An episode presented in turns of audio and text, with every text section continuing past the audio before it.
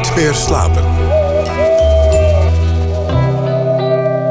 Goedenacht en welkom bij Nooit meer slapen. Tot het nieuws van 1 uur praat ik met Loes Luca, comedienne en actrice. Toneelspeelster, zegt ze zelf graag, die ook nog een aardig mopje kan zingen. Ze is bekend van talloze rollen voor televisie, reclame, festivals en film. Maar misschien is het theater toch uiteindelijk de plek waar ze het beste tot haar recht komt. Loes Luca werd geboren in 53 in Rotterdam en stond, hoewel ze is opgeleid tot docent dramatische vorming, toch liever op de planken dan voor de klas. En in haar spel lijkt ze het evenwicht te kunnen bewaren op die dunne grens tussen een typetje en een typering van wat dat nou eigenlijk is: leven, iemand zijn. En ze maakt je dan wel gemakkelijk aan het lachen, maar vaak ook om wat je herkent, wat je je afvraagt of zelfs om waar het pijn doet. En al die kwaliteiten zijn te zien in Doek. Een aantal jaar geleden schitterde ze in dat stuk als Lies naast acteur Peter Blok. En in de komende maanden keert Doek op veler verzoek terug in theaters door het hele land. Een stuk over twee acteurs die zich afvragen: gaan we opnieuw afscheid nemen? En zo ja, waarvan dan eigenlijk? Ja, Loes, welkom. Dat is een prachtige beschrijving. Ja, ik zeg dit nu allemaal wel, maar eigenlijk ben je natuurlijk in deze tijd vooral bekend als de moeder van. De moeder van. Nou ben ik zo'n moeder die al gaat huilen als mijn kind een winterpeen speelt in het kerstspel. Dat is ook mooi. Maar die van jou, Ja, die, speelt Nou ja. ook, die heeft ook Winterpeen gespeeld, ook zoals begonnen. Maar die heeft nu een eh, BAFTA gewonnen. Ja, we hebben even een fragmentje. Vind je dat goed? Ja, Vind ik leuk. Ja. Even een fragmentje. Ik zat eigenlijk eh, best wel relaxed achterover tot, tot, tot mijn naam werd eh, opgeroepen. En eh, toen moest ik in één keer iets zeggen voor Leonardo DiCaprio en Matt Damon. Want die zaten allemaal in de zaal. En die zaten heel vooraan ook. dus, dus ik keek heel erg in hun gezicht. Haar animatiefilm gaat over het wollemannetje Edmund. Aaibaar en sympathiek. Maar ondertussen heeft hij wel een heel luguber trekje.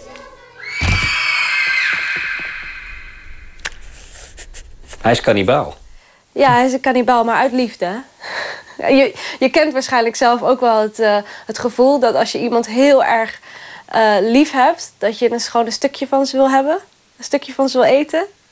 Dat, dat heeft Edmund. Alleen kan hij niet stoppen. Gelukkig kunnen wij dat wel.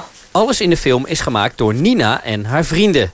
En haar moeder, actrice Loes Luca, breidde de kleren voor de poppen. Er kwam geen grote productiemaatschappij aan te pas. Ja. Nou ja, we- ontdekken hier twee dingen. Ten eerste dat jij eh, kunt breien. Ja, dat klopt. En daarnaast dat je een eh, geniale dochter hebt. Dat is eh, deze weken allemaal uitgebreid in het nieuws. Ja, heerlijk. Dat is toch wat anders dan een winterpeen in het kerstspel, lijkt mij. Nou, het komt er uiteindelijk op hetzelfde neer, hoor. ja, is de trots Ja. ook hetzelfde? Ja, het- het- en de ontroering bij het spelen van de Winterpeen herken ik ook heel goed. Ja.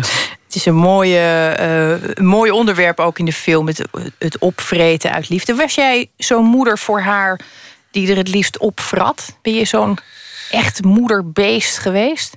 Nou, dat vind ik, moet je eigenlijk aan haar vragen. Ik, loslaten is niet echt mijn sterkste punt. Maar ik geloof wel dat me dat met haar redelijk goed gelukt is. Zij woont in Londen. Dus het moet ook wel. Ik geloof niet dat ze. Ik hoop niet dat ze erg veel last van me heeft, zeg maar. Dat ik eraan trek. Nee, nee ik kan er wel laten. Maar zo is, ze is ook wel iemand die je volkomen los kan laten, omdat ze zo haar eigen weg gaat. En ze doet ook iets totaal anders dan ik. Zij tekent, dat kan ik niet. Zij maakt eh, films, kan ik ook niet. Zij regisseert. En ze verzint. Dat doe ik ook wel eens, maar op een ander vlak.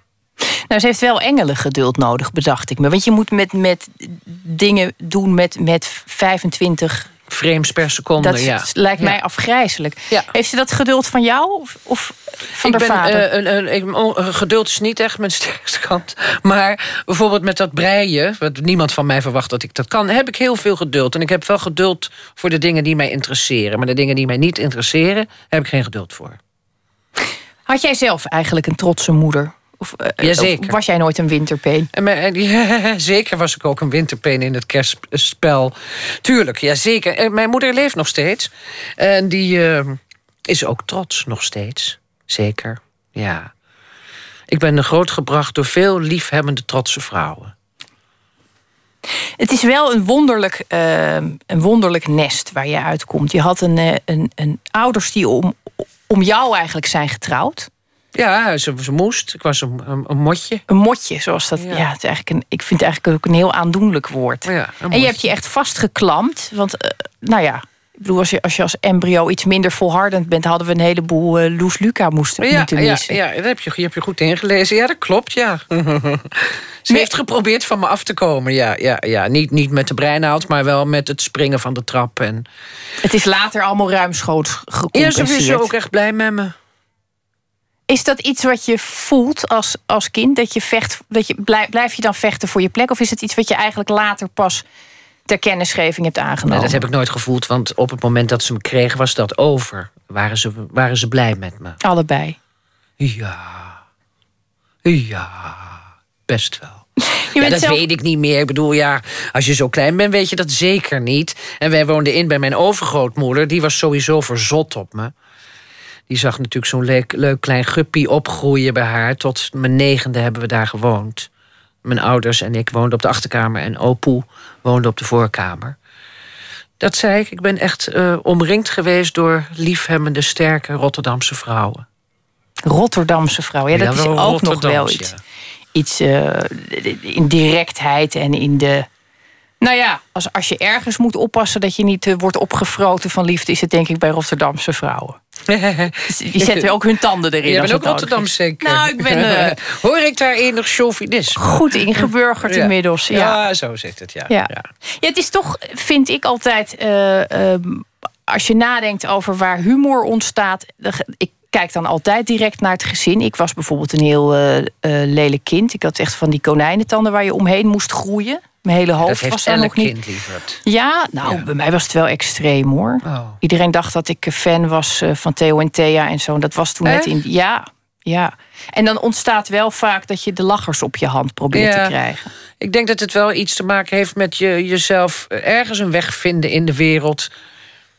Als je niet heel erg aantrekkelijk bent. Want sommigen doen dat met hun uiterlijk of hun zijn. En als je dat niet hebt, doe je dat met je innerlijk. En dan doe je dat met je humor. Dat geloof ik ook wel. En dat bleef bij jou. Want je had het, je had, had je het hopen. vrij snel? Had je dat op de, op de basisschool al eigenlijk?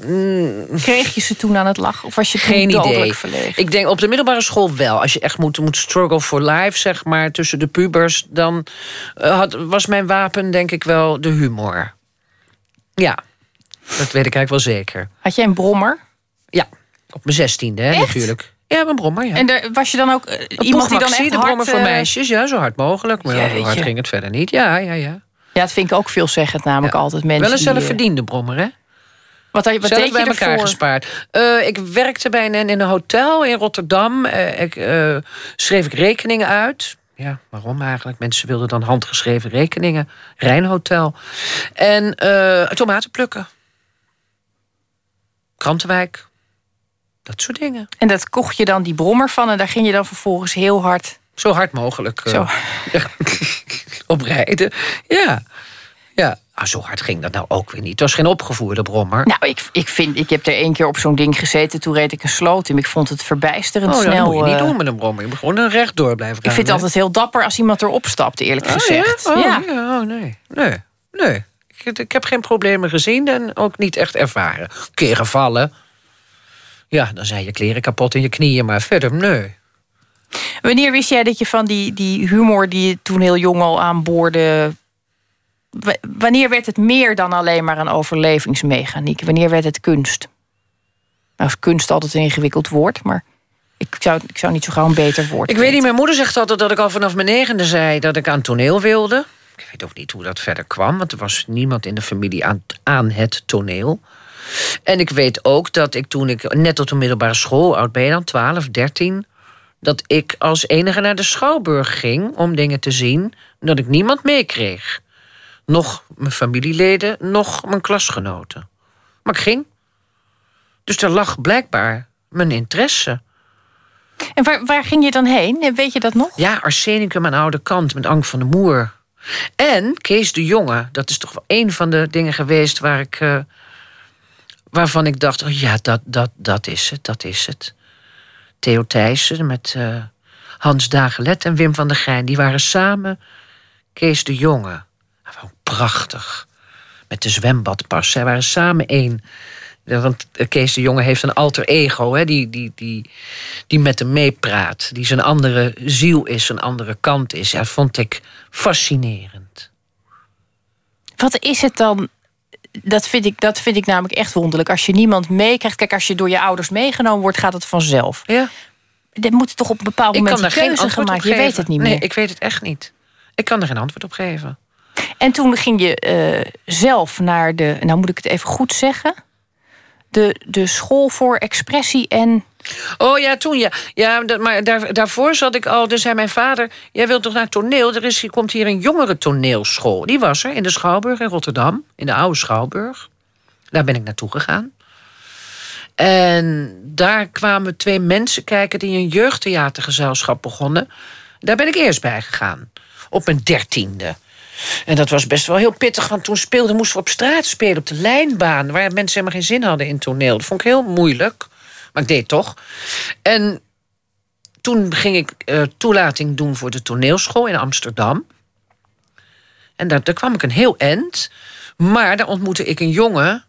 En daar werd ik verliefd op. En die jongen zei: Het spijt me, ik hou van jongens. Maar ik heb een vriend. En die is binnenkort jarig. En ik heb geen geld voor een cadeau. Mag ik jou cadeau geven? Ja, zei ik toen. En toen ben ik eh, met een strik om voor de deur gezet bij Piet Kramer. En Piet Kramer, die, eh, die werd 18. Ik was 16. En die kreeg mij cadeau. En Pieter Kramer zat op de Academie voor Expressie, de Woord en Gebaar in Utrecht. En daar zat ook Beppie Melissen en Cecile Heuier. Toen dacht ik, oh, oh. Want ik was 16, dus ik was een beetje hippie, hippie was ik wel. Dat is pas mooi. Dat je, dat je niet voor jezelf houdt, het toneelspelen, maar dat je, dat je het uitdraagt. Dus toen ben ik eh, gestopt met het eh, toelaten op de toneelschool in Amsterdam. En toen heb ik toelating, toelatingsexamen gedaan in Utrecht. En toen werd ik afgewezen. Want ik had niet genoeg vooropleiding. Want ik sprak geen Frans.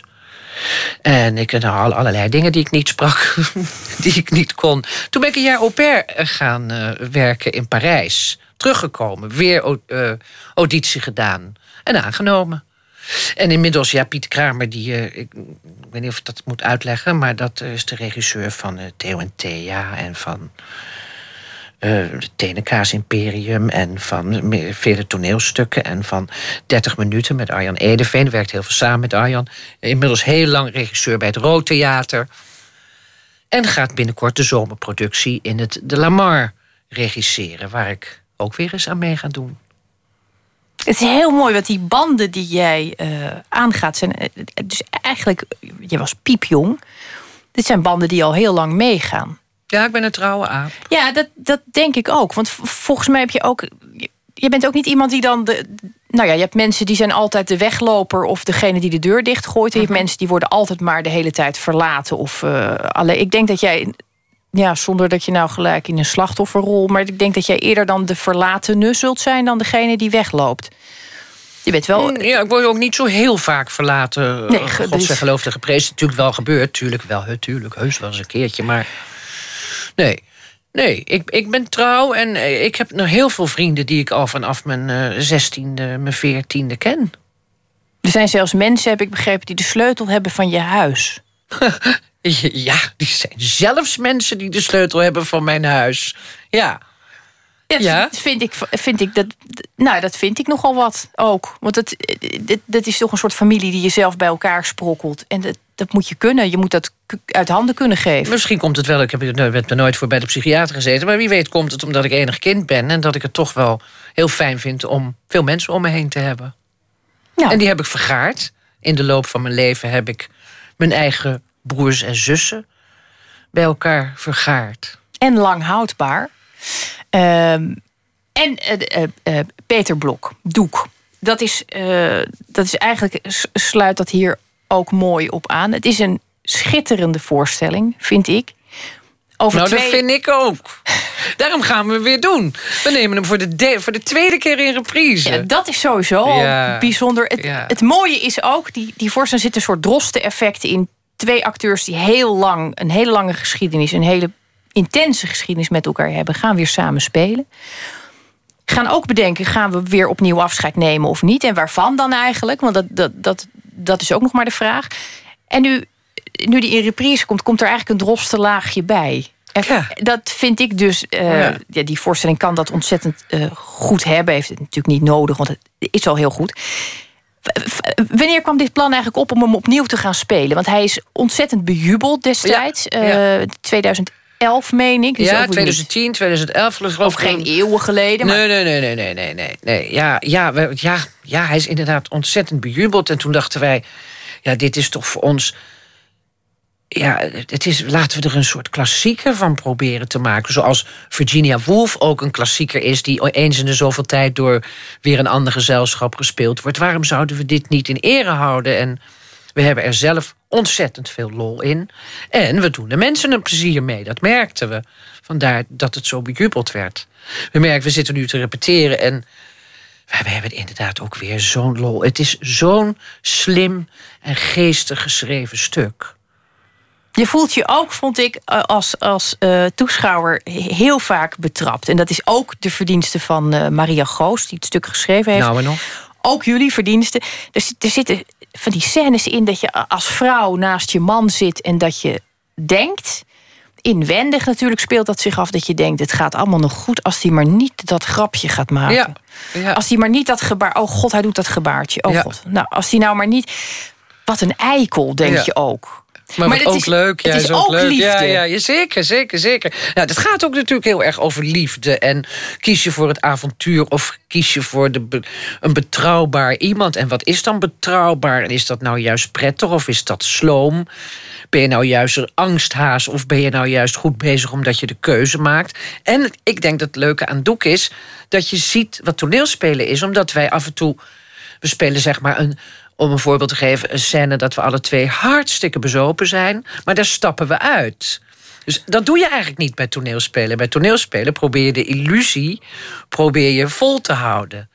Dus als je een dronken iemand speelt, dan speel je die dronken iemand totdat, totdat je weer nuchter wordt. Maar wij stappen echt uit de rollen en. Eerst zo Wacht even, dit wil ik even nuanceren.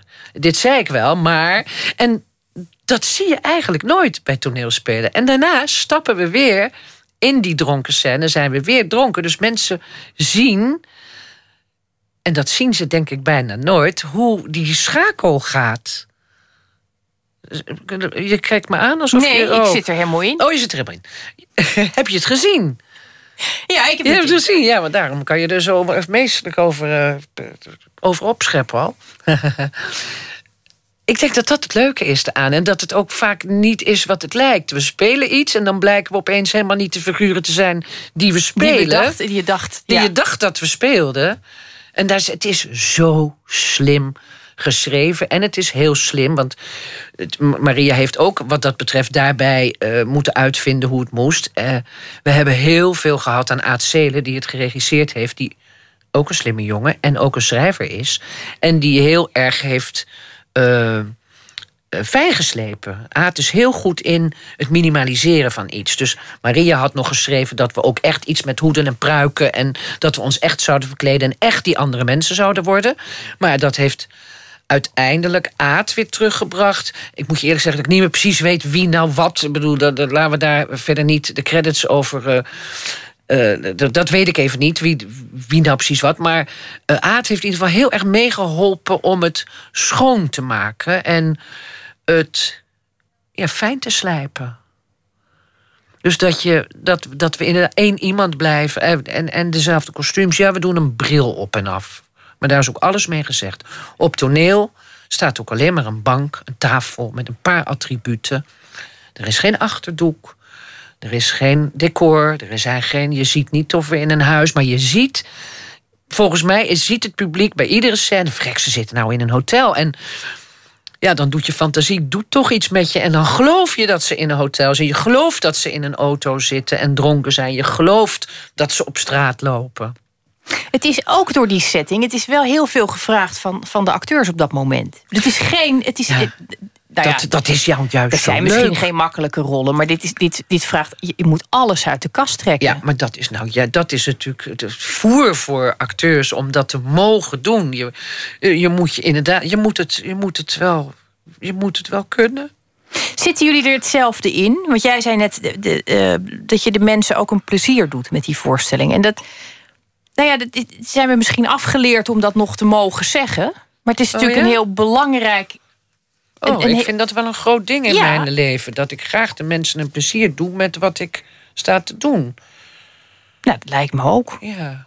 En daarom sta ik nou niet echt heel makkelijk in een druipende loods met een plastic zak over mijn, over mijn kleding. Om nou eens heel artistiek bezig te zijn. Ik wil toch graag dat mensen begrijpen, meevoelen, inleven in wat ik sta te doen. Heeft Peter dat ook? Zijn, hebben ja, jullie daar Peter heeft dat ook. Dat is toch namelijk, lijkt me heel fundamenteel. Ja. Juist omdat je daar allebei vrij naakt, het is vrij sec. Ja. Je moet het echt van elkaar hebben, van de chemie. Ja. Volgens mij zit dat heel goed nog steeds. Ja, ja, ja, ja, ja. Ja, ja, ja. Nou, en nog, dat merken we tijdens het repeteren. We hebben nu weer een paar dagen met elkaar gerepeteerd. En we genieten. We genieten ook van elkaar en van het stuk... en van de slimheid van Maria, van de teksten. Is we het hebben, dit- we hebben wat de- goeds in handen. Dat is zo verschrikkelijk leuk. Nou, dat bleek toen al. En eh, ik- ja, ik kan me voorstellen dat de mensen die hem toen gezien hebben... hem nog een keer willen zien. En de mensen die hem toen gemist hebben... eh, nu al op jacht zijn naar kaartjes. Maar is het, is het voor jullie anders dan de eerste keer? Merk, je- merk je dat er een laag bij is gekomen omdat je... Nou ja, normaal als je iets voor het eerst... dan is het, dan is het natuurlijk... je haalt de kinderziektes eruit Ja. en je hebt... Nou ja, eigenlijk dat wat jij zegt. In de eerste keer haal je de kinderziektes eruit. En de tweede keer is het een feestje. En nu na vijf jaar, of vier half, daar wil ik vanaf zijn. Ja, zijn we ook weer vier half jaar verder in onze eigen ontwikkeling en beleving. En wat er gebeurt in je leven. Want er gebeurt nog wel eens wat in een mensenleven. Zeker zal je daar weer een andere kijk door hebben. En we merken nu ook dat een aantal dingen, nou, die zitten gewoon gebakken. En die houden we zo. Die gaan we echt zo houden. Die gaan we alleen proberen nog puntiger en prettiger. Maar ik hoorde me vandaag tegen. En prettiger te spelen. Wel je zinnen afmaken, Loes Luca. Eh, maar ik hoorde me vandaag tegen Peter zeggen. Oh, die eh, Karin, die ga ik niet meer zo doen hoor. Maar waarom niet? Ja, ik, ik keek naar de video, want we hebben een video-opname voor onszelf. Om het weer te leren en terug te kijken. En dan weet ik dat ik die Karin, die vond ik moeilijk om te doen. Dus die raffel ik af. Ik hoor dat ik die afraffel. En dat ik die met een stemmetje doe. En dan, om hem leuker te maken, dat ga ik niet meer doen. Ik ga hem rustiger doen. Dus dan praten we erover. Oh, en wie zie je dan voor je? Nou, ik zie die en die wel voor me. Als ik het nou zo doe. Dus, snap je? Dus er is wel een ont- nu ook weer een ontwikkeling in. Ja, zelfkritischer, nog Ja. meer ervaring met wat je al gedaan hebt... en wat je nu wil doen. En de rust die je hebt, er wordt ook een dagje ouder. En je bent er wat rustiger over en wat zekerder. Ben je er eigenlijk inhoudelijk ooit uitgekomen? Wat, wat ik heel mooi vind in de voorstelling is dat dilemma... Dat, dat, weet je, je kiest op een bepaalde leeftijd een vorm van geluk... waar je naar streeft. En dan is het heel moeilijk om dat los te laten. Terwijl het soms na 30 jaar helemaal niet blijkt te werken, die vorm van geluk. Of je moet juist iets kiezen waar je toen op stond te kotsen. Dat je dacht, wat burgerlijk, wat saai, wat... Nou ja, je ziet deze twee mensen, Lies en Richard, zie je natuurlijk ook vechten daarmee. Hij heeft voor iets gekozen, eh, iets totaal anders dan waar zij voor heeft gekozen. En hij neemt dat haar kwalijk. En zij neemt het hem kwalijk. En, maar soms groeien ze toch weer even, denken ze, oeh, zullen we toch niet samen... Nee, eh, Ja, nee, ja, nee. En die worsteling, naar wat je zei, dat... Ik denk, de mensen in het publiek die, die, die herkennen dat. Er zijn wel meer mensen 30 jaar samen en hebben af en toe wel eens een, eh, een dipje. Schrok je eigenlijk van de. eh, nou ja, je schrok misschien niet van, van de lach, hoewel die ook niet. eh, bedoel, Het is niet een voorstelling waarbij je de hele tijd zit te schateren, gelukkig. Maar ik kan me wel voorstellen dat je. Dat je er zitten een aantal momenten in dat ik echt ook eh, schrok van de herkenning. Of dat, ik, dat het echt even zeer deed. Ja, maar wat Had je dat ingeschat? Wisten jullie dat, het, dat dat zou gebeuren? Want dat lijkt me toch een hele. Nou ja, de, de eerste keer dat je daar staat. Ja, dan moet ik heel erg teruggaan in mijn geheugen. En je geheugen is natuurlijk eh, aangetast door het al zo vaak... We, we hebben het 150 keer gespeeld al in de afgelopen jaren. Het is een beetje aangetast door wat, wat het al gedaan heeft met het publiek en met jezelf. Dus ik kan niet meer zo goed traceren... of ik nou vanaf moment nul al wist dat we iets heel goeds in handen hadden. Toen we begonnen was het nog heel erg zoeken tijdens de repetitie. Maar of ik nou bij de laatste repetitie dacht... nou, nou, nou hebben we het. Dat weet ik niet meer. Ik weet wel dat we heel lang getry-out hebben. Nou, inmiddels is het dus een uh, klassieker in wording. Ja, leuk, Luca. Dankjewel dat je er was. Is het alweer voorbij? Het is alweer voorbij. Oh, dan mag ik lekker met, met Wil naar huis. Je mag met uh, Wilfried de Jong meerijden. Ja, is dat gezellig? Nou, feestelijk is dat. Heel. Ik vermeld nog even dat u uh, Nooit meer slapen ook kunt luisteren op de podcast. En als u wil weten hoe dat gaat, dan moet u even op de website kijken. En, en na het nieuws gaan we het hebben over Katelijn Schilder. En de, voorstelling van. Doek. Ja, dat moeten we, het- moeten we ook bekijken. Doek. Doek gaat binnenkort in uh, première. Dat en meer na het nieuws van 1 uur. 1 uur, Christian Bonenbakker met het NOS Journaal. Premier Rutte noemt het akkoord tussen Groot-Brittannië en de rest van de EU goed nieuws voor alle 28 lidstaten. Het akkoord maakt Europa volgens hem sterker en bevat afspraken waar Nederland lange tijd voor heeft gepleit, zegt hij. Het akkoord is bedoeld om Groot-Brittannië binnen de EU te houden. De Britten krijgen op sommige terreinen een uitzonderingspositie. Zo hoeven ze niet mee te doen aan verdere Europese integratie... en mogen ze de rechten op sociale voorzieningen voor immigranten uit EU-landen vier jaar lang beperken. De Britse premier Cameron is tevreden met het akkoord... en zegt nu met hart en ziel campagne te gaan voeren om in de EU te blijven. Maar zijn minister van Justitie heeft al gezegd dat hij juist campagne gaat voeren om eruit te stappen. Minister Ascher noemt het een drama dat VND verdwijnt. In het radioprogramma Met het oog op morgen zei Ascher dat hij er buikpijn van heeft... omdat het voor veel van de 8000 werknemers moeilijk zal zijn ander werk te vinden. Ook andere winkelketens zitten in de problemen. Ascher wil voor het ontslagen VND-personeel de brug-WW versneld openstellen. Dat is een eh, regeling voor mensen die bij een nieuwe werkgever aan de slag gaan. Ze krijgen dan nog WW doorbetaald voor de uren die nodig zijn voor omscholing. Het wordt daardoor voor werkgevers aantrekkelijker om zo iemand aan te nemen. Bij drie incidenten in Israël en op de westelijke Jordaanoever zijn drie Palestijnen gedood nadat ze Israëlische militairen hadden aangevallen. In Jeruzalem viel een Palestijn twee Israëlische officieren aan met een mes. Die raakten allebei gewond. In Ramallah reed een Palestijn tijdens rellen met een auto in op Israëlische militairen. En in de buurt van Bethlehem zouden twee Palestijnen op militairen hebben geschoten. Bij alle drie de incidenten werden de aanvallers neergeschoten. Drie van hen kwamen om het leven. De laatste maanden zijn er veel van zulke incidenten tussen Palestijnen en Israëlische militairen. Het weer, vannacht regenachtig, minima tussen 3 en 5 graden. De dag begint op veel plaatsen droog. Later gaat het weer flink regenen. Het wordt 8 tot 10 graden. Zondag regen en veel wind. Aan de kust is het dan onstuimig. Tot zover het NOS-journaal. ANWB Verkeersinformatie. Een file op de A12 Utrecht richting Arnhem. Tussen de afrit Wageningen en de afrit Oosterbeek... een file van 4 kilometer door werkzaamheden. En dat was de verkeersinformatie. NPO Radio 1. VPRO. Nooit meer slapen.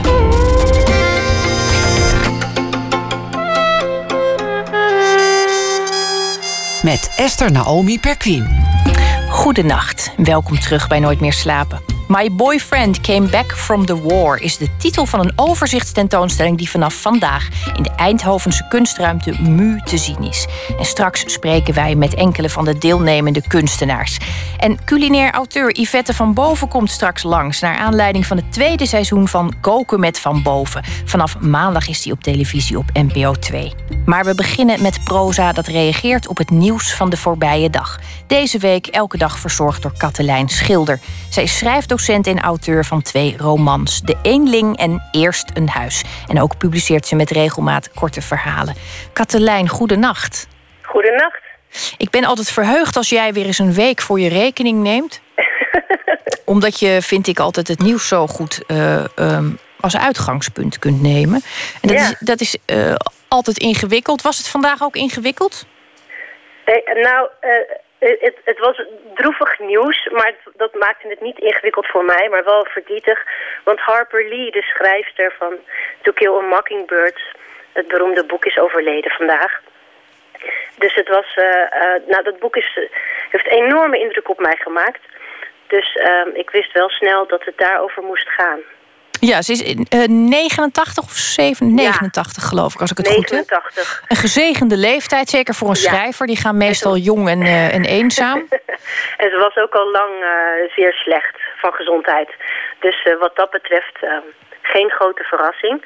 Maar toch, het maakte wel eh, dat de boeken weer meteen uit de kast kwamen. Ja, nou als het een, een boek is dat je gevormd heeft, dan verwacht ik eigenlijk niet anders dan dat je uh, dat als uitgangspunt genomen hebt. Ja.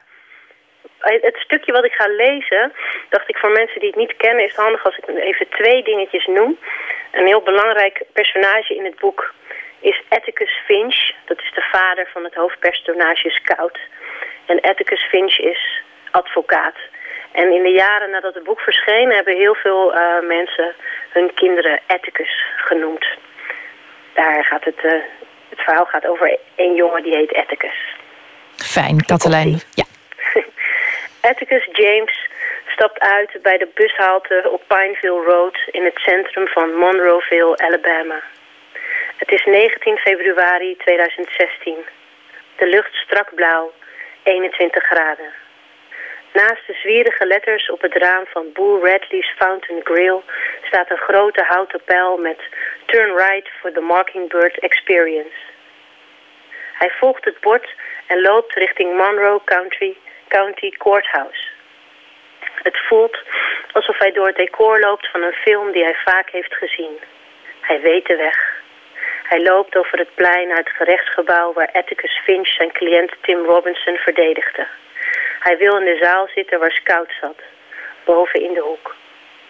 Hij is precies op tijd voor de rondleiding van half elf, maar het gebouw is nog dicht. Atticus loopt naar het café aan de overkant en bestelt cola bij een serveerster met een geborduurd vogeltje op haar schort.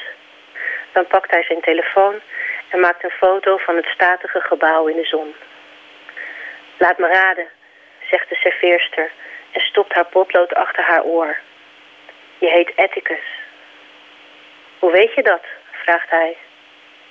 Alle jongens die hun eentje naar Monroeville komen, heten Atticus. En mag ik nog een keer raden? vraagt ze, terwijl ze haar potlood nog wat steviger achter haar oren draait. Je vader is advocaat. Atticus knikt. Wilde hij niet met je mee vandaag? Heel wat van die jongens komen hier met hun vader. Ik heb hem al een tijd niet gezien, zegt hij. Hij tuurt wat naar zijn scherm. Weet u misschien waarom het courthouse dicht is vandaag? vraagt hij. Ik kwam speciaal voor de rondleiding. Ze kijkt uit het raam. Weet je het zeker, zegt ze. Vreemd, ze hadden er al lang moeten zijn. Maar je hebt geluk, jongen. Ik ben er meer dan tien jaar gids geweest. Dus ik kan je dat hele verhaal vertellen. En ze begint. Tot zover.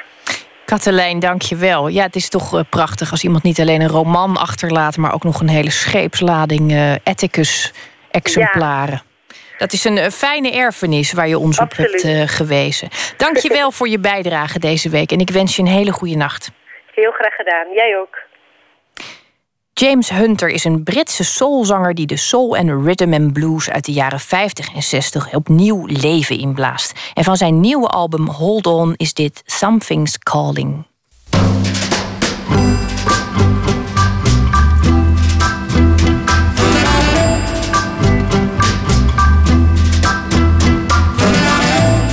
I won't be back this way, cause something's calling. Nothing left to keep me here.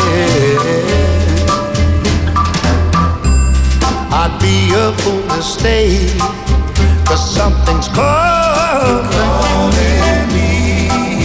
I said it's calling. calling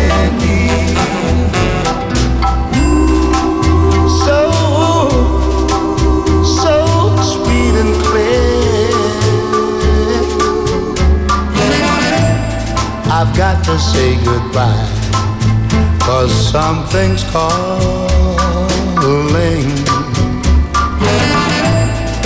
that there's a better life somewhere.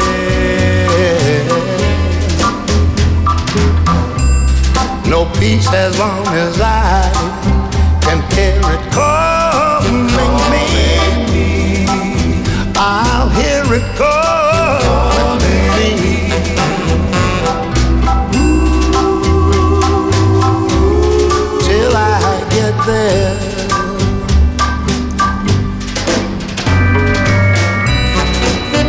got time, however long it takes me.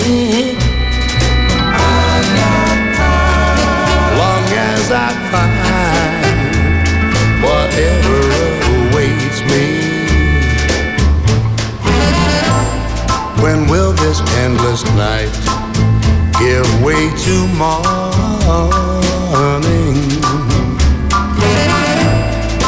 If I don't leave, I'll never know.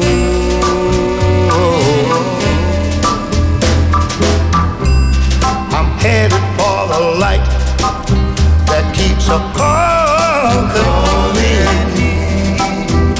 I hear it calling me. So goodbye, baby. I've got to go.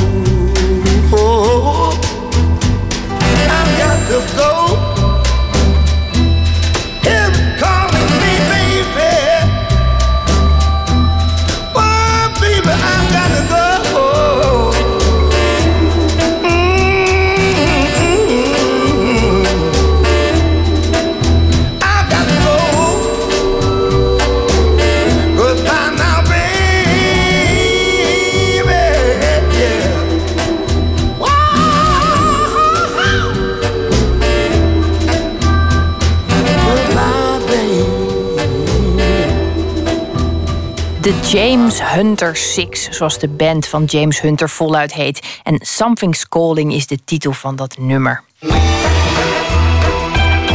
Nooit meer slapen. Internetkunst kent inmiddels ook een historie, al is het natuurlijk nog relatief jong. En een van de eerste internetkunstwerken is feitelijk een website met de titel My Boyfriend Came Back from the War. Het wordt een icoon in het genre genoemd. En verslaggever Botte Jellema zocht uit waarom. Het is een tentoonstelling waarbij verschillende dingen naar voren komen. Aan de ene kant de geschiedenis van 20 jaar internetkunst, maar ook 20 jaar internetontwikkelingen en 20 jaar conceptverschuiving, verhaalverschuivingen. En alles in één, van verschillende makers van over de hele wereld, komt bij elkaar eigenlijk in één werk. En dat is heel bijzonder. Anna Dekker, zij is de co-curator van de expositie My Boyfriend Came Back from the War. Die opende vanavond in MU in Eindhoven. Het is een interactieve webvertelling over de vriendin van een veteraan die gemengde gevoelens heeft over zijn thuiskomst. En het stamt uit 1996. Het is gemaakt door de Russische kunstenaar Olia Lialina. En zij is vanmiddag ook in Eindhoven. Look at that. That's a computer from 20 years ago, isn't it? Ze neemt me mee naar een tafel waar zo'n ouderwetse crème-grijze computerkast op staat. Met een diskettenlade en een CD-ROM-unit. En daarnaast een flikkerende beeldbuis. Yeah, and not just this, there is also, uh, look, I will now click on the link and there will be delay time. De computer is aangesloten op het internet, maar heeft een ingebouwde vertraging. As if it is a modem. You know, you have to wait a little. You have to see the artifacts of the images. De teksten en plaatjes worden getoond in een oude Netscape-browser. Die bouwt langzaam deze plaatjes op. Eerst zijn het nog grove blokken en naarmate er meer data wordt geladen, wordt het verfijnder. This is the point, and you can see the Netscape, the most beautiful browser ever. Netscape 3. Netscape 3. Het kwam uit in de zomer van 1996. En toen was het voor het eerst mogelijk om een webpagina op te delen in onafhankelijk van elkaar te besturen frames. Het meest gebruikt om links een menu neer te zetten en rechts een groter frame met de inhoud van de website. I was not just inspired, I think I was so excited that it's possible to make. Now it sounds very naive. Yeah, but at that time it was like uh, I felt like maybe like a hacker that I can completely control the appearance of the content on my screen. Olia Lialina vond het fantastisch dat ze in staat was om zoveel controle te krijgen over het uiterlijk van een webpagina. Ze ging het bij wijze van spreken hacken en deelde de pagina op in veel meer frames dan twee. Frames waren niet onomstreden in webdesign, want dat dit kon en dat sommige websites echt een onoverzichtelijke puinhoop werden hierdoor, leidde tot protest. So it, in fact, it produced a lot of confusion. There was a reason why experts were against them. These frames, this was the beginning of the disaster, but uh, Fortunately, not everybody cared, and that's why this, we still got a lot of pages that use them. And these frames, no frames, you know, it's like to be or not to be of that time.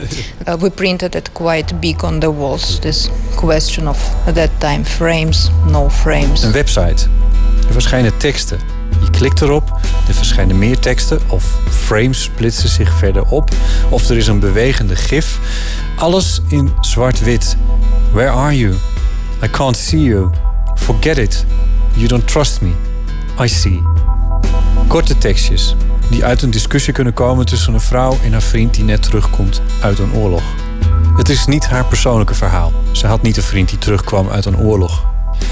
We hebben het de hele tijd over de vorm. Ja, nou, het gaat inderdaad zowel om de vorm als de inhoud.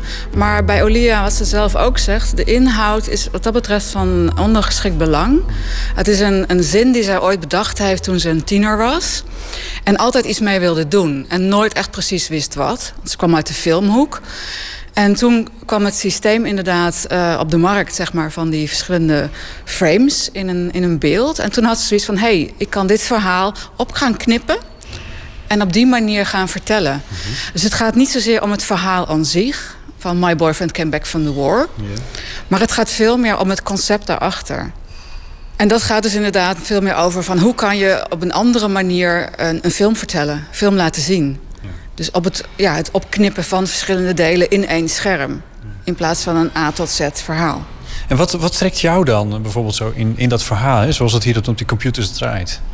Nou, ik vind het interessant in eerste instantie dat het al zo oud is. Nou ja, voor internet en computertijd is 20 jaar ancient. zo ongeveer prehistorisch. En uh, het doet het nog steeds. En het wordt nog steeds bekeken. Uh, het, wordt, uh, het, het, verschijnt in allerlei boeken. Het wordt, uh, er wordt les over gegeven op scholen. En omdat ze dus inderdaad vanaf het begin af aan mensen geweest zijn die interpretaties op het werk gemaakt hebben. zie je dus ook hoe levend het nog steeds is. In de loop van tijd zijn verschillende artiesten aan de slag gegaan met het concept van Olea Lialina. Dat is ook te zien in Eindhoven. Bijvoorbeeld die van het collectief Foundland. Een kunst, design en research collectief van Lauren Alexander en Galia Esrakbi. Het is een videoverhaal. Wat je nu ziet is um, een chat. Ja. En um, het is eigenlijk een verhaal tussen twee mensen. Een zoon en een moeder. Baby Come Home ja, staat er dat nu is de titel. Baby Come Home. Mm -hmm. Ja, het verhaal gaat over um, de relatie tussen die twee mensen. hij, de zoon, is weg. Uh, hij is een, he became an extremist. Maar de moeder is thuis. En zij allebei proberen zeg maar, om contact te maken. Maar het lukt niet helemaal. Um, het is een beetje een verhaal van uh, wie neemt contact, wie niet. Mm -hmm. Wie luistert, wie niet. En ja, een beetje misverstand tussen die twee. Een beetje de ongemakkelijkheid van het contact, dat werd versterkt door de techniek. En dat vonden wij eigenlijk heel erg interessant. Ja. Um, en ook de narratief daarvan, van hoe je twee mensen ziet die um, intieme contact hebben, maar toch ze kunnen geen contact maken. Nee. Het is een beeld van internetcommunicatie zoals dat nu bestaat.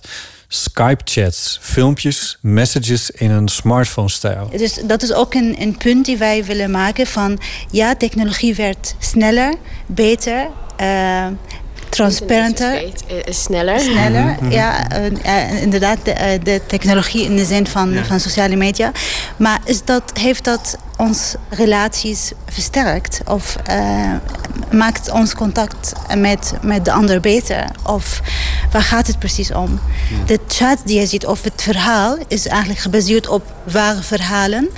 Maar dat is een, een techniek die wij altijd doen, is wij, wij herschrijven die karakters weer. Mm. Dus uh, eigenlijk het verhaal of de tekst die je ziet is, het bestaat ergens tussen moeder en zoon, maar die zijn niet dezelfde moeder en zoon.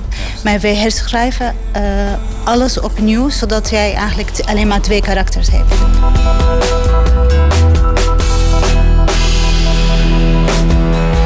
Het roept de vraag op of we inhoudelijk, qua communicatie, echt zijn opgeschoten in die 20 jaar. En dat maakt de vorm zo interessant. Van de Netscape frames uit 1996 tot het nieuwe werk van nu. co-curator Annette Dekker. Grappig genoeg, want we hebben nu voor deze tentoonstelling bij MU uh, specifiek twee nieuwe opdrachten uitgegeven ook. Omdat we zoiets hadden van, nou oké, laten we dan kijken of we ook twee nieuwe mensen aan kunnen wijzen om dat te laten maken. En daar zie je een soort van verschuiving eigenlijk.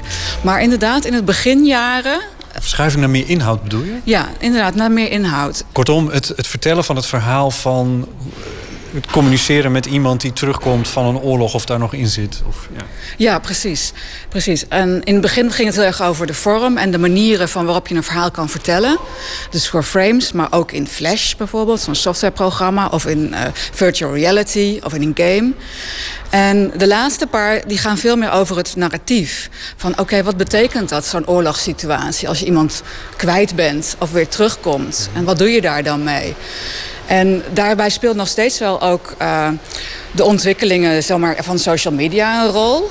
Uh, bijvoorbeeld Foundland, die laten dus inderdaad die tweetberichten zien. Maar het gaat veel ook meer over de inhoud. En dat vind ik ook mooi, inderdaad. Dat je ineens zo ziet van, hé, hey, er lijkt nu inderdaad ook een inhaalslag te maken te zijn... naar de inhoud, naar het concept van het verhaal. Ten slotte de maker van het oorspronkelijke werk, Olia Lialina.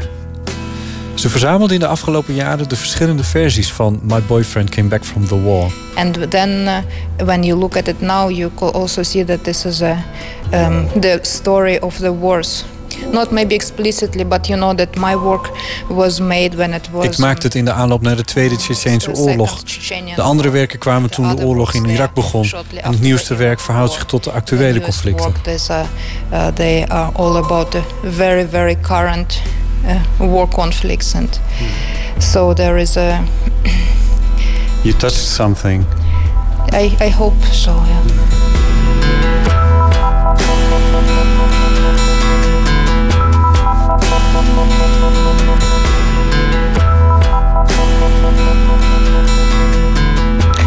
De Russische kunstenaar Olia Lianina over haar inmiddels 20 jaar oude My Boyfriend Came Back from the War. En afgelopen avond was de opening van een expositie rond deze iconische webvertelling in de Eindhovense expositieruimte MU.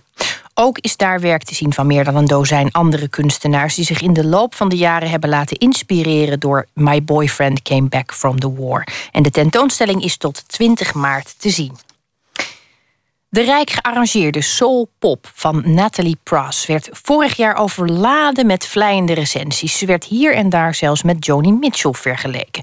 Met haar ontdekker Matthew E. White heeft ze nu een single opgenomen, Cool Out.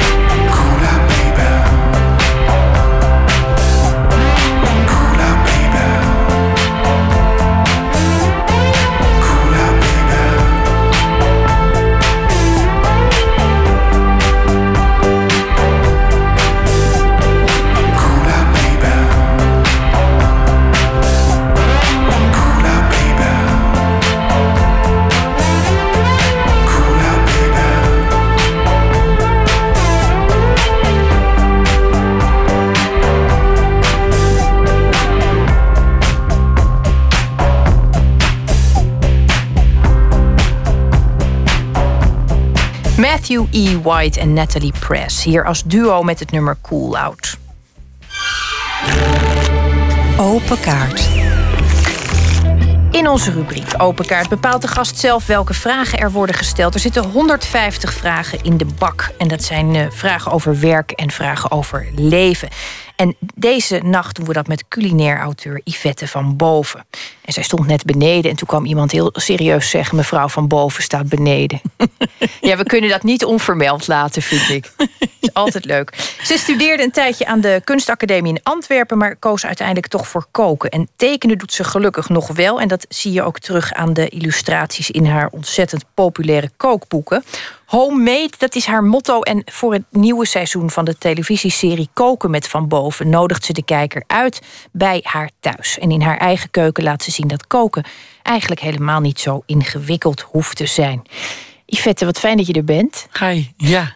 Was jij zo iemand die uh, al heel jong als kleuter zeg maar de keuken inliep als je moeder stond te koken? Ja, zie je me heel heftig ja knikken. Ja, ja, ja, ja, ja heel erg. Ja. Ja, ik heb het altijd heel erg leuk gevonden. En, en uh, wij maakten thuis uh, boekjes. Vanaf heel jongs af aan eigenlijk al. mijn ouders vonden dat leuk met klapblokjes, papiertjes zo lang. en dan vouwden we daar kleine vierkante boekjes van. En dan maakten we boekjes over van alles wat we meemaakten. Ehm, allerlei avonturen. Nou, dat konden hele kleine avontuurtjes zijn, we waren soms maar vier, vijf jaar oud. Maar bijvoorbeeld ook toen mijn moeder zwanger was van mijn zusje, maakte ze elke maand tekende ze hoe mijn zusje groeide in haar buik. Mijn moeder kan heel mooi tekenen. Maar uh, ik maakte dus ook boekjes en vooral kleine kookboekjes. Dus ik schreef op wat mijn moeder uh, maakte. En uh, omdat ik niet goed kon schrijven toen ik vier was, tekende ik vaak alles. En, uh, en, en die tekeningen, ik heb er nog een aantal, of een aantal tekeningen ook nog. En eigenlijk zijn die tekeningen, ja, ik heb een wat vastere hand gekregen. Maar eigenlijk uh, is dat onveranderd. Dat is gewoon iets wat ik al vanaf mijn vierde doe. Dat is niks verzonnens aan. Dus de liefde voor het eten was er heel vroeg. En het tekenen was er ook heel vroeg. Ja, dan ben je eigenlijk een consequente vrouw. Ja, grappig hè. En ik heb nooit geweten wat ik wilde met mijn leven. Dus ik ben ontzettend zoekende geweest. En ik geloof dat mijn ouders echt met een hand in hun haar hebben gezeten. Zo tussen mijn twintigste en mijn dertigste. Dat iedereen al aan het afstuderen was. En ik nog steeds niet wist welke kant het op moest gaan. Uiteindelijk werd ik interieurarchitect. Maar ja, ik vond het koken ook eigenlijk heel leuk. Dus ik heb het allemaal heel erg allemaal tegelijkertijd gedaan ook. Dus dat resulteerde in 15 banen en zo. Maar uh, uh, ja, ik heb nog steeds veel petten op. Maar nu is het wel allemaal gericht rond het onderwerp koken. Dat is wel fijn. Maar ik, uh, ja, ik vind het toch wel heel lastig om te zeggen... ik ben één ding. Ik ben toch nooit nou ja, één ding geweest. Nee, volgens mij ben je nu ook nog een heleboel dingen tegelijk. Want ik, ik las ook dat je foodstyliste bent. En dan... Ja uh, dat vond ik dan heel leuk. Dan, dan denk ik toch aan iemand die tomaten op staat te poetsen... of alfa-alfa zit te kammen. Ja, nou ja, dat, dat hoort er soms wel eens bij. Ja. Echt? ja, het is toch een ander vak dan kok zijn. Het is, het is, uh, uh, je moet door een lens leren kijken... en dan wat je op beeld ziet in, in compositie... Um, een, mooi, een mooie compositie maken. En dat, dat, dat is toch iets anders dan een bordje opmaken in een restaurant. ook moet je een klein beetje met het eten kijken... of het er ook wel aantrekkelijk uitziet. Dus niet alles wordt helemaal gaar gekookt... want dan blijft het beter in vorm als het de kleur maar heeft. Maar goed, in principe ben ik niet zo'n heel erg kunstjeskoker. Um, ben meestal mijn eten, wat ik fotografeer of laat fotograferen... Uh, is meestal wel heel, ja, is toch wel heel erg echt. Tenzij ik inderdaad word gevraagd om... ijs te maken of zo. Dat doe je dan vaak van ossewit of zoiets. Weet je, van dat, dat is dan nep. Maar dat komt in mijn vakgebied op dit moment niet zo heel veel voor. Daar word ik niet zo vaak voor gevraagd. En je houdt ook niet heel erg van nep. Nee, ik ben niet zo nep. Past nee. ook niet heel erg bij de manier waarop je werkt, volgens mij. Um, is dat eigenlijk veranderd? Want in de, in de nieuwe serie die nu komt... ga je je ook verdiepen in een beetje in de geschiedenis en de cultuur rondom ja. eten. Ja, wat is nou een voorbeeld van een gerecht uh, waarbij de geschiedenis compleet veranderd is? Of, of de, de, de manier waarop we daar nu naar kijken? Nou, nee, het is niet per se compleet veranderd. Soms is de oorsprong van een gerecht gewoon wel grappig. Um, uh, en dat vind ik gewoon soms wel leuk. Of een ingrediënt, weet je. Dat ik, ik wist niet dat andijvie uit Rome, van de, vanuit de, ja, uit de Romeinse tijd kwam. De Chigorij. Dat is een familie. Dat vind ik dan wel grappig, omdat wij andijvie zo Hollands vinden. En dat dan andijvie stampot een heel jong eh, gerecht is. Dat het eigenlijk. eh, wij denken, oh, oud-Hollands gerecht. Nou, dat is gewoon uit 1929. Dus dat is helemaal niet zo heel lang geleden. En, en dat soort grappige dingetjes, die halen we wel aan. Het is niet een geschiedenisprogramma. Het blijft wel een kookprogramma. Maar ik vind het wel leuk om er iets meer over te weten. Het is gewoon uit mijn eigen nieuwsgierigheid eigenlijk. Ik hou ervan om eh, een beetje achtergronden van ingrediënten of verhalen over eten te lezen of op te zoeken. Of daarvoor naar een museum te gaan. Of, of aan mensen daar iets over te vragen. En dat, dat konden we nu heel mooi kwijt in het verhaal. In het programma, zeg maar. Ja. Dat was heel leuk. Dat is heel erg leuk. Ik ben heel erg benieuwd, want ik, Ja. ik heb ook altijd gedacht dat Andijvie Stampot echt al. eh, nou, honderden jaren oud was. nou, dat- een paar eeuwen of zo. Ja, ik- maar prakken ja. doen Nederlanders sowieso eh, pas heel kort. Ik geloof eind eh, 1800 eh, gingen we pas prakken. We aten wel aardbevlees en groenten. Dat is heel, heel Nederlands. Ehm, eh, maar wij prakten onze aardappels nog niet. En wij deden dat pas, nou, echt iets voor 1900 gingen we dat pas doen. Dat mengen, om dat tot zo'n bord cement. Heb jij nou ook een. Dat, dat vind ik altijd heel lekker om even te weten. Nou? Van mensen die echt heel, heel veel tijd besteden aan koken. Heb jij nou ook een zonde? Want eh, ik heb het ooit aan eh, Janneke Vreugde, heel een vriendin en collega van jou gevraagd. En die zei: eh, ja, Campbell's tomatensoep. Die heeft dus van die blikken en dat eet ze soms ook. Oh ja, ja lekker. hoor. Nou, ik, kan, ik blijf wel in het blikken thema met Janneke dan. Ik heb een verschrikkelijk, nou het is heel gênant. Eh, ik heb een verschrikkelijke eh, eh, eh, guilty pleasure heet zoiets. Hè? Zo, ehm, ehm, ik hou heel erg van ehm, bonen uit blik. En dan het allerliefste nog spersie.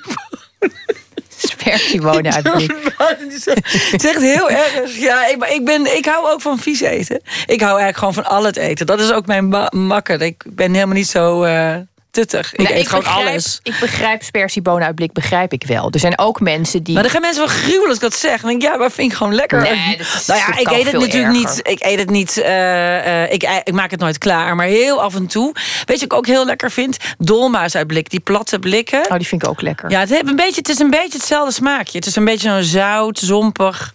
En je moet het ook in je eentje eten met een vork. Je moet er ook niet, eh, je moet er niks culinairs bij voorstellen. En ook niet met anderen, want dan gaan ze erover praten. Daar gaat het helemaal niet over. Het gaat er in je eentje is het. Nou, voordat we verdwalen in de bekentenissen, ik ga jou vragen om een kaart eh, te Mag trekken. ik nu al een kaart Je mag trekken? een kaart trekken. Oké, ik mag ik zo blind, ik trek er gewoon één uit. Deze. Moet ik hem aan jou geven? Je mag hem zelf- voorlezen. Oh, ik mag hem zelf lezen.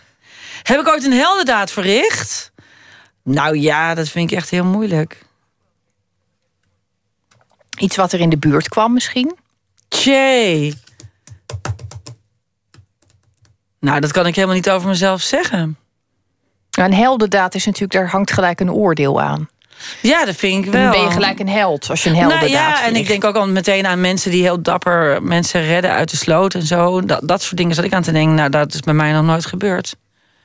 Nou, misschien een keer iemand eh, van een, eh, een, een, een verkeerd geschoten hapje biefstuk gered. Of zelfs dat niet. Nee, dat, zelfs dat niet. Nee.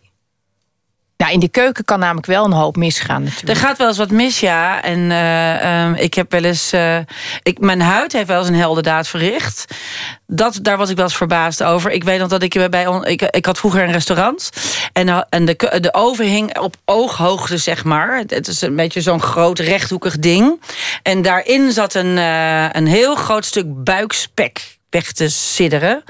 En die eh, als een stuk varkensbuik uit, hè, als je dat heel zachtjes uitbakt, komt er heel veel vet vrij. Dus die, eh, het begint met een droog stuk vlees. En uiteindelijk heb je een stuk vlees over, wat echt ongeveer een derde kleiner is. En daaromheen zit sloten vet. En ik pakte het op. En ik, het was heel erg warm. Want normaal heb je eh, buisjes aan, een koksjasje. Maar dat had ik niet, want ik had een t-shirtje aan of een hemdje, geloof ik, of zoiets. Want het was een hele warme dag en die oven stond ook nog aan. En ik til dat de braadslee uit de oven en iemand tikt tegen mijn schouder aan, waardoor ik een verkeerde beweging maak. En ik giet zo die hele bak vet in de decolleté. En dat deed best wel zeer. En toen dacht ik, oh, dan komt het nooit meer goed. Ik blijf altijd met zo'n helemaal verminkt. verminkt. En, en eh, dat is verbazingwekkend mooi. Er zie niets meer van. Heb ik nooit begrepen hoe snel dat weer zich heeft hersteld. En het is nog geen zeven jaar geleden of zo. Het is echt heel raar. Dus mijn huid heeft een heldendaad verricht. Ik was er echt verbaasd over. Ik was er heel verdrietig over. Ik dacht echt, oh... Dit is het. Ja, Dit was ik het. kan nooit meer in een eh, open blouseje. Maar dat is... eh, nee, het is gewoon helemaal weg. Nou, dus ik, dat, dat is dan mijn... Ik, ik, mijzelf ik kan ik dat niet echt... eh, Ik vind het ook een heel, eh, eerlijk gezegd, ook direct een heel eng verhaal. Dat was ook eng. Dat, Dat, was je het opbouwt met dat buikspek en denk oh, dat is een bak vet als dat maar goed gaat. Nou, het gaat natuurlijk niet goed. Nou, Prachtig. Trek nog een kaart. Nog een kaartje. Oké, daar gaat hij. Deze is het geworden. Wie is mijn grote voorbeeld? Ja, dat is altijd lastig. Er zijn wel. ehm, eh, er zijn altijd een aantal mensen eh, die je respecteert. Ehm, en dat is. Ja, dat zijn natuurlijk hele lijsten als je er heel lang over nadenkt. Ehm, ik, een van mijn grote voorbeelden was Hugh Fernley Whittingstall. Dat is een eh Engelse eh, kok en schrijver. Hij schrijft heel grappig. En hij, eh, ehm, is, hij, was, nou, hij is nu wat ouder. Hij is nu een beetje meer een soort milieuactivist geworden. Ook heel gaaf. Maar hij, eh, hij, hij is ooit begonnen met... eh, hij, hij kookte in Londen bij de River Café... bij Rose en Ruth Rogers. Dat ken je misschien wel. Die boekenserie uit de jaren, eind jaren negentig. In blauw, geel en groene covers. Die letters erop. En er waren prachtige boeken. En een heel erg leuk restaurant in eh, Londen. Daar, daar kookte hij. En toen is hij daar weggegaan... omdat hij self-sufficient wilde leven. En hij is toen naar het zuiden van Engeland vertrokken... En daar is hij in een of ander eh, lege boerderij gaan wonen met zijn vrouw. En toen is hij begonnen met. eh, nou ja, hij was een stadse jongen. Hij had helemaal geen. eh, hij had nog nooit buiten gewoond. Toen is hij begonnen en daar hebben ze gelijk een soort serie van gemaakt. Eh, met het ontginnen van een stukje land. Om eerst maar eens te beginnen met een moestuin. En toen kwam hij erachter dat heel veel dingen het helemaal niet deden. Omdat hij ja, omdat dan in de schaduw stond. Nou, van die hele lullige dingen. En, en dat, maar dat bouwde hij op. Dat uiteindelijk heeft hij een hele farm. En, en koeien en paar varkens. Nou, dat helemaal, dat hele opbouwen. En het bewust worden van alle. eh, vallen en opstaan en ook alles gewoon laten zien, ook de dingen die misgingen. Dat vond ik heel gaaf. Ook de manier waarop hij dat beschreef was heel geestig ook. Hij kon ook ontzettend leuk schrijven over de ergernis van, van eh, eh, slakken en konijnen en zo die ze moestuin opaten. En dat hij dan s'nachts met een revolver uit het raam hing om die slakken van zijn sla af te schieten. En zo. Er zijn ook hele grappige foto's van. Maar die filmpjes erover zijn ook heel erg leuk. En hij, eh, ja, hij, hij kan heel mooi vertellen. En ik vind dat echt heel, ja, echt heel erg leuk. En hij heeft daarvoor maakte hij ook allemaal eh, filmpjes voor de BBC over eh, buiten van eh, wildplukken en zo. Maar het allemaal een beetje avant la lettre. Want nu is dat allemaal heel actueel. Maar toen hij het deed, was hij een beetje een hippie-achtig iemand. En dat vond, ja, ik vond het toch altijd wel heel aantrekkelijk. Ik vond het toch altijd wel heel... Dat is misschien wel een van mijn grootste voorbeelden. Ik heb zijn boeken ook echt verslonden. En hij is nu is hij in Engeland een hele grote man geworden. Hij is eh, zijn eh, River Cottage, eh, dat heet nu de River Cottage, die boerderij. Die is helemaal uitge, gewoon helemaal verwoorden tot een, een locatie waar je kunt gaan eten. En die, je kunt die tuinen bezoeken. Dat is nu helemaal heel mooi geworden. Was toen helemaal, toen nog helemaal niet. En hij woont nu stukje verderop. En hij is nu meer activist. Dus hij houdt zich nu bezig met eh, ja, eh, food waste. Dus het weggooien van eten. En dat dat heel erg is. Dan maakt hij programma's en documentaires over. Die vrij schokkend zijn ook. En, eh, ja, en hij laat dat allemaal heel duidelijk zien. Ja, ik vind dat hij dat wel eigenlijk heel erg goed doet. Het is wel heel interessant. En het gaat bij hem niet alleen maar over lekker eten. Het gaat over alles. En dat vind ik wel heel mooi. Het gaat over de hele cirkel. Dat is ook weer toch dat verlangen naar echtheid. En, en, en ook wat je noemt als het misging, liet hij dat ook zien. En dat Ja. is iets wat jij ook kunt. Je, Ja. je kunt ook gewoon gerust zeggen: ja, nou, dit werkte even niet. Of het dit duurt wat langer Ja. dan ik dacht. Of eh, zonder dat dat erg is. Zonder dat het erg is. En dat, dat, daar kiezen we ook voor. Het, als wij het programma maken, eh, kiezen we daar ook voor om dat te laten zien. Zo van, nou ja, we gaan even proberen. Oh, de kijk is nog niet gaar. Nou, dan moet hij nog eventjes. Maar dat zijn ook de dingen die je jezelf afvraagt. Ik vind dat zo echt, omdat ik dan denk, daar help je iemand mee. Want dan laat je zien, ik vind hem nog niet goed, want... En dan kun je het ook uitleggen. Eh, als alles maar heel gelikt op tafel komt, dat vind ik altijd zo ongeloofwaardig. Dan denk ik, ja, ja, dat lust natuurlijk in het echte leven nooit zo. Je bent altijd, of je vergeet nog iets. Zo van, oh, dat was vergeten erop te doen. Dat ligt nog op het aanrecht. Dat zijn van die echte dingen en die En mogen gewoon mij- bestaan. Volgens mij veroorzaakt het ook een drempel bij mensen. Als ze dat zien, namelijk dat het allemaal zo goed gaat en goed gelukt, dan durven ze ook niet meer. Is een beetje alsof je naar, zo- naar zo'n film kijkt dat een vrouw wakker wordt naast de man en zij zit helemaal mooi in de make-up. En Oh alles ja, zit- dat vind ik ook wel raar. dat durf je ook nooit meer. Die worden wakker met make-up op. Zullen we afsluiten met een laatste vraag? Oh, ik mag er nog één? Ja. Gaan we deze, kies ik. Wat is de mooiste plek op aarde? Dat is leuk. En dat zijn wel meer plekken hoor. Ehm, nee, de mooiste plek op aarde vind ik de westkust van Ierland. En weet je waarom? Ik ben zelf in Ierland geboren, aan de oostkust. Niet, niet daar, maar ehm, ik ben er, kom er altijd graag terug. Het is, eh, ik hou van de eenzaamheid en ik hou van de rust en de natuur. Het is een, van een onwaarschijnlijke schoonheid. Je, krijgt, dat, je kan niet anders dan een soort stikken in je, in, je, in je adem als je het ziet. Het is zo mooi. En er is, eh, er is heel veel natuur. En er is heel veel stilte. En er is heel veel zee en rotsen. En je voelt, je, je bent. Het heeft zoiets als een hele lange wandeling aan, aan zee. Maar dan 360 graden om je heen. En dat is echt te gek. Prachtig. Nou, wat een uh, innemende reclame ook. Uh, heel hartelijk dank voor je komst, Yvette. En uh, op maandag gedaan. 22 februari begint het nieuwe seizoen. Koken met Van Boven, die dus van beneden naar boven is gehaald. Vanaf 20 uur 25 bij de VPRO op NPO 2. En wij maken nu even plek voor een droevig bericht. Christian Bonenbakker van de NOS. Ja, de Italiaanse schrijver Umberto Eco is overleden. Italiaanse media hebben dat van zijn familie gehoord. Eco brak in 1980 door met zijn roman De Naam van de Roos... over de Rooms-Katholieke Kerk in de middeleeuwen. Eco was katholiek opgevoed, maar werd later atheïst. Zijn historische misdaadroman werd in 1986 verfilmd... met onder meer Sean Connery.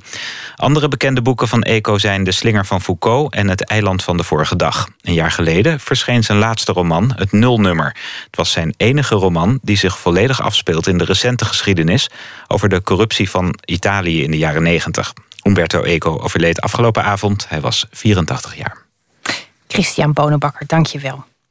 Wij gaan luisteren naar zanger en gitarist Bo Diddley. En van hem draaien we Oh Baby.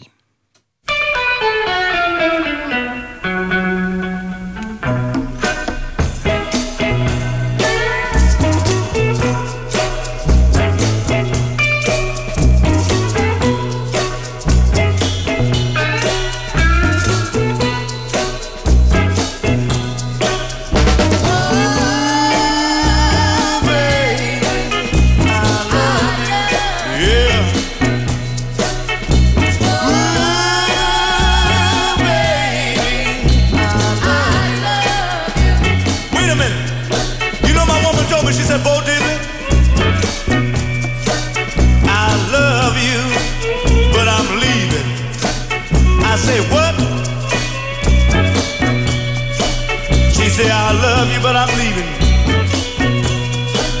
And I say, baby. And she kept saying, whoa,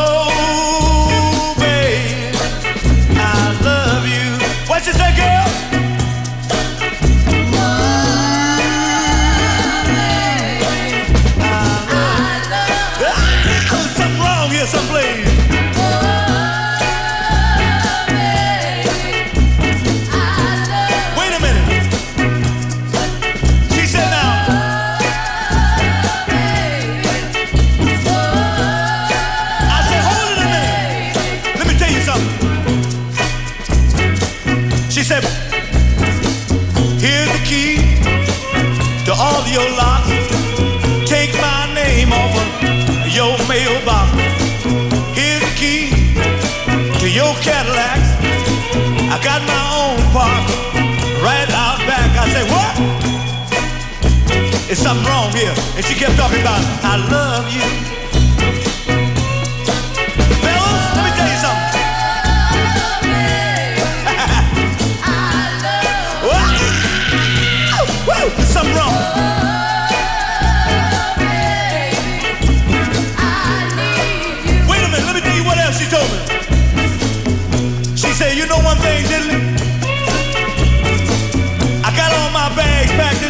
Of the dining room floor. I'm just waiting. I'm all packed and ready to go. I said, but baby, oh baby, baby, baby.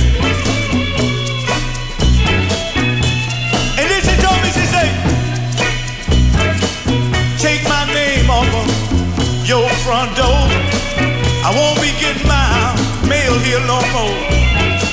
Got my own place with some brand new lock.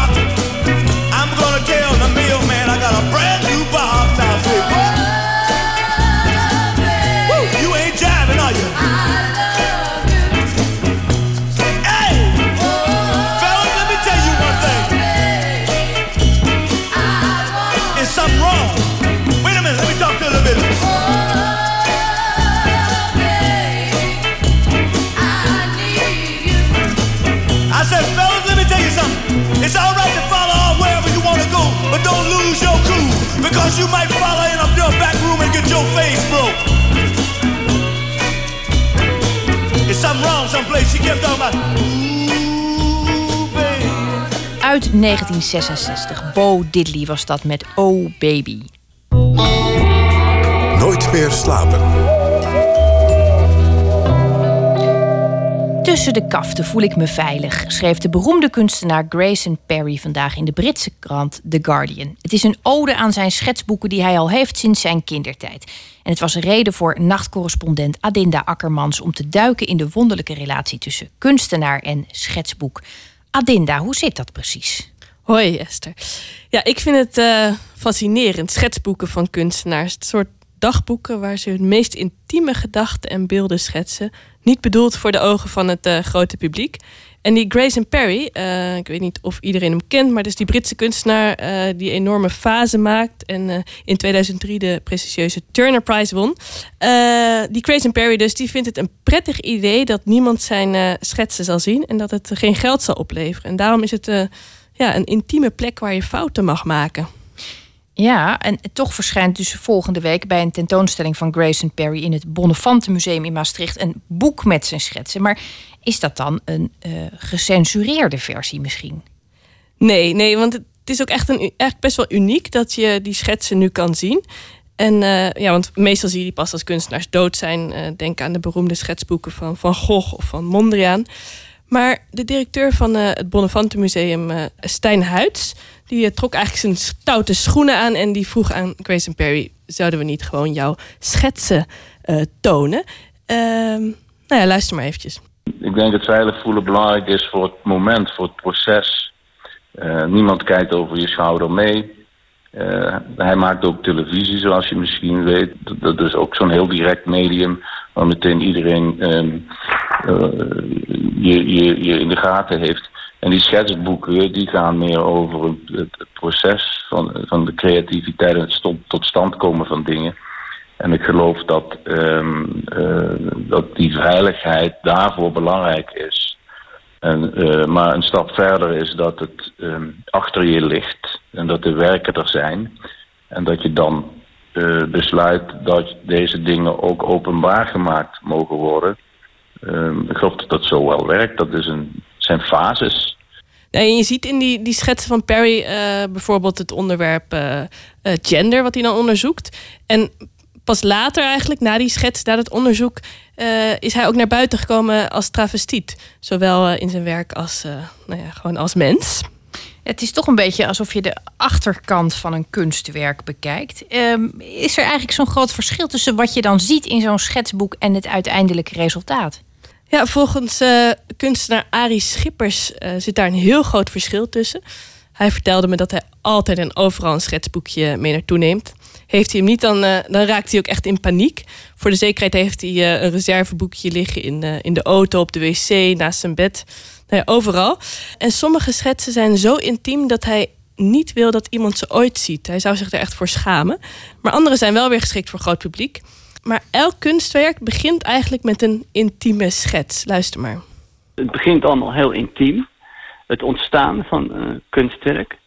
En dan eh, op een gegeven moment eh, dan is alles gecheckt en gedubbelcheckt en goed vastgetimmerd. En, maar dan moet het juist de wereld in. Het lijkt een beetje op, laten we zeggen, in de natuur heb je van die beesten, weet je wel, dan worden er gewoon 2 miljoen geboren, eh, even, weet je wel, hoep, daar heb je ze. En er, zijn er maar twee die volwassen worden. Zo, ongeveer. Dat is een soort biologisch en organische zaak. Je, het spuit er allemaal uit en dat moet je ook zo doen. Je moet helemaal geen remmen op zitten.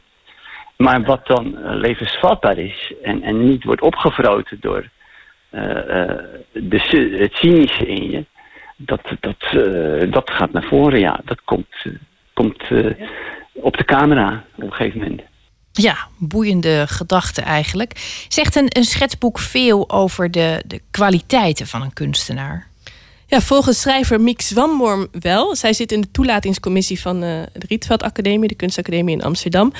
En eh, zij let altijd extra goed op de schetsboeken die aankomende kunstenaars meenemen naar die eh, toelating. Nou ja, na een paar bladzijden kun je al zien, doet zo iemand het omdat het moet? Of doet zo iemand omdat hij eigenlijk niet stil kan blijven staan met zijn oog en alles wil optekenen en verbaasd is door veel kleine, ja, door details of dingen die hij om zich heen ziet. Eh, kleuren, soms zijn het alleen maar kleurstudies en soms zijn het allerlei mensen eh, onderweg of zijn het vormen of als ik daar naar kijk, voelt het altijd ook alsof ik een beetje in iemand zijn hoofd mag rond, ja, rondlopen. Er zijn geen dingen die klaar moeten zijn, of die, die zijn ook nooit klaar. En daar zit ook geen censuur op. Daar gaat het niet over of dingen goed gelukt zijn of eh, mooi zijn. Dat is echt meer een voorraadkast.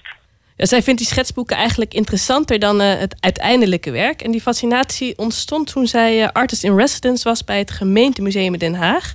In het depot daar zag ze onder andere schetsen van de 19e eeuwse schilder eh, Jacob Maris. Er was één tekening eh, en eh, die was op de ach- allerachterste bladzijde van het schetsboek, dus op het karton. Daar stond een tekening en met een, vanuit een heel merkwaardig perspectief, namelijk liggend en dan over de borst heen gekeken naar de voet. Dus wat je zag was een rechtervoet getekend en die zat in het verband. En de blote tenen die staken eruit. Dus die voet lag in het, het been of die, voet lag in een bed. Eh, en met dat ik het zag, kreeg ik, kreeg ik een soort schrik door mijn eigen voet. Omdat het is iets wat je... Zo heb je eigenlijk alleen maar je eigen voet gezien. En nooit, nog nooit een andere voet vanuit dat perspectief. Ja, van die schets heeft eh, hij nooit meer een schilderij kunnen maken. Want eh, hij tekende dit terwijl hij in het ziekenhuis lag. En daarna is hij eh, overleden aan een ongeluk.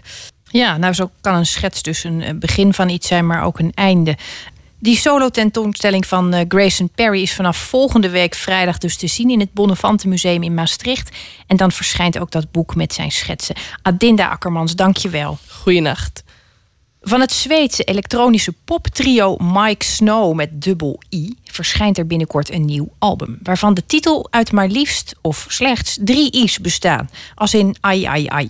Dit is de nieuwe single I Feel the Weight.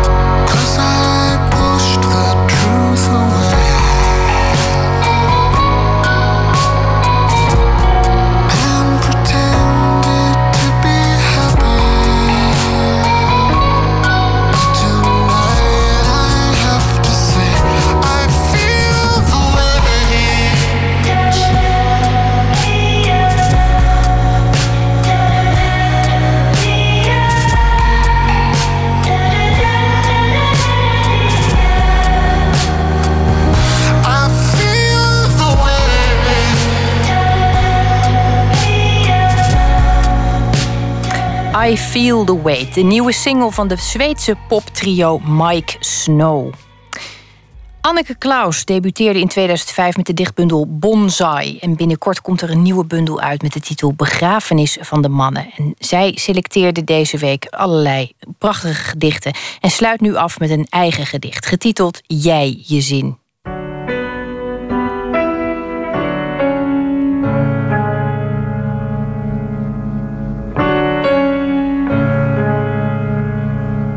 Ik lees een gedicht uit mijn vierde, bijna voltooide uh, dichtbundel Begrafenis van de Mannen, die in mei 2016 verschijnt.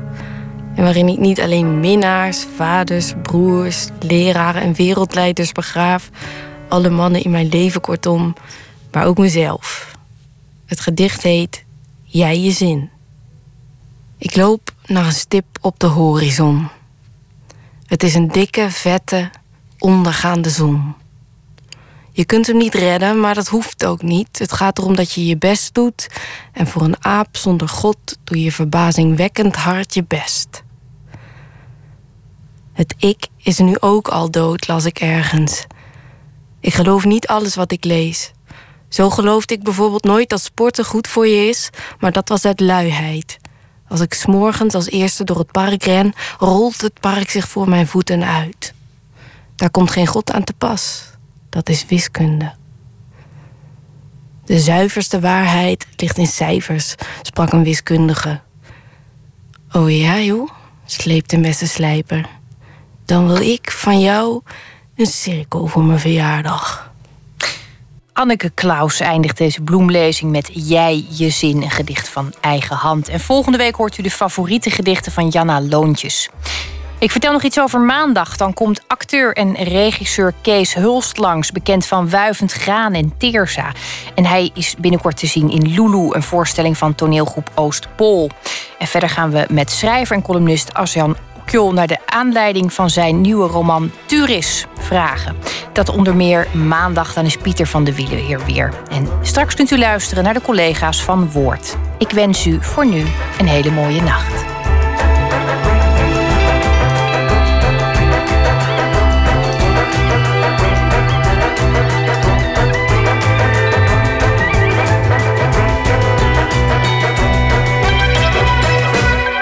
Op Radio 1, het nieuws van alle kanten.